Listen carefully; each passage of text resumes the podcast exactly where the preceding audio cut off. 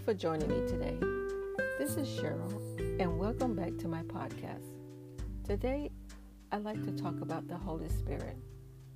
Who, not what, is the Holy Spirit? Jesus in John chapter 14 tells us, He says to us, If you love me, keep my commands, and I will ask the Father, and he will give you another advocate to help you and be with you forever, the Spirit of truth.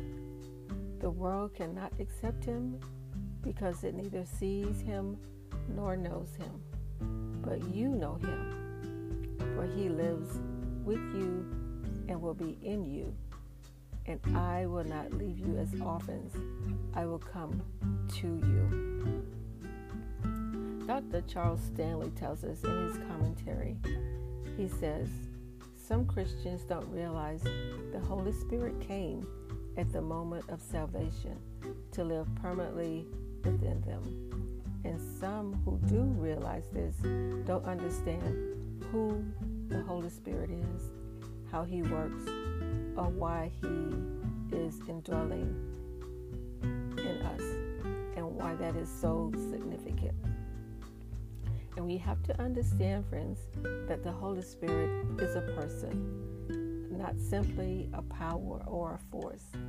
And He, along with the other two members of the Trinity, God and Jesus, were involved in creation. We know this because when God created mankind, He said, Let us make man in our image according to our likeness. And that's in Genesis chapter 1, verse 26. The plural pronouns in this passage refer to God the Father, God the Son, and God the Holy Spirit. On the night before his crucifixion, Jesus told his disciples that the Father would send them a helper. The helper would be with them and in them forever and that's part of what we read today. Even though the Lord would no longer be physically present, He wasn't going to leave them to fend for themselves like orphans.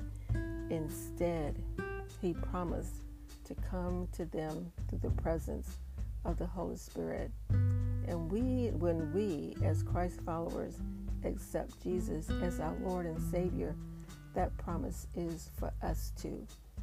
Jesus is with us and He is in us through the Holy Spirit, through the presence of the person of the Holy of the Holy Spirit. And because of the crucifixion, today the Spirit is our leader, our guide, our teacher, and our comforter. Friends, the Holy Spirit's presence means that we are God's children and that God has upheld his promise to always be with us. And that is an amazing promise. No matter what we're going through, no matter what the day brings, God is always with us. And just call on Him, call out to Him, and the Holy Spirit comforts us in our time of need and in our time of trouble. Friends, God wants a relationship in the good times, the bad times, and the hard times. It's easy sometimes to call out when we're going through things, but just remember, He wants to hear from us just like when call your best friend and ask them how they're doing to catch up on things. God wants to hear from us in that same way. That personal, intimate relationship with us, His children. I hope this message was a blessing to you as it was for me. So share it with your friends.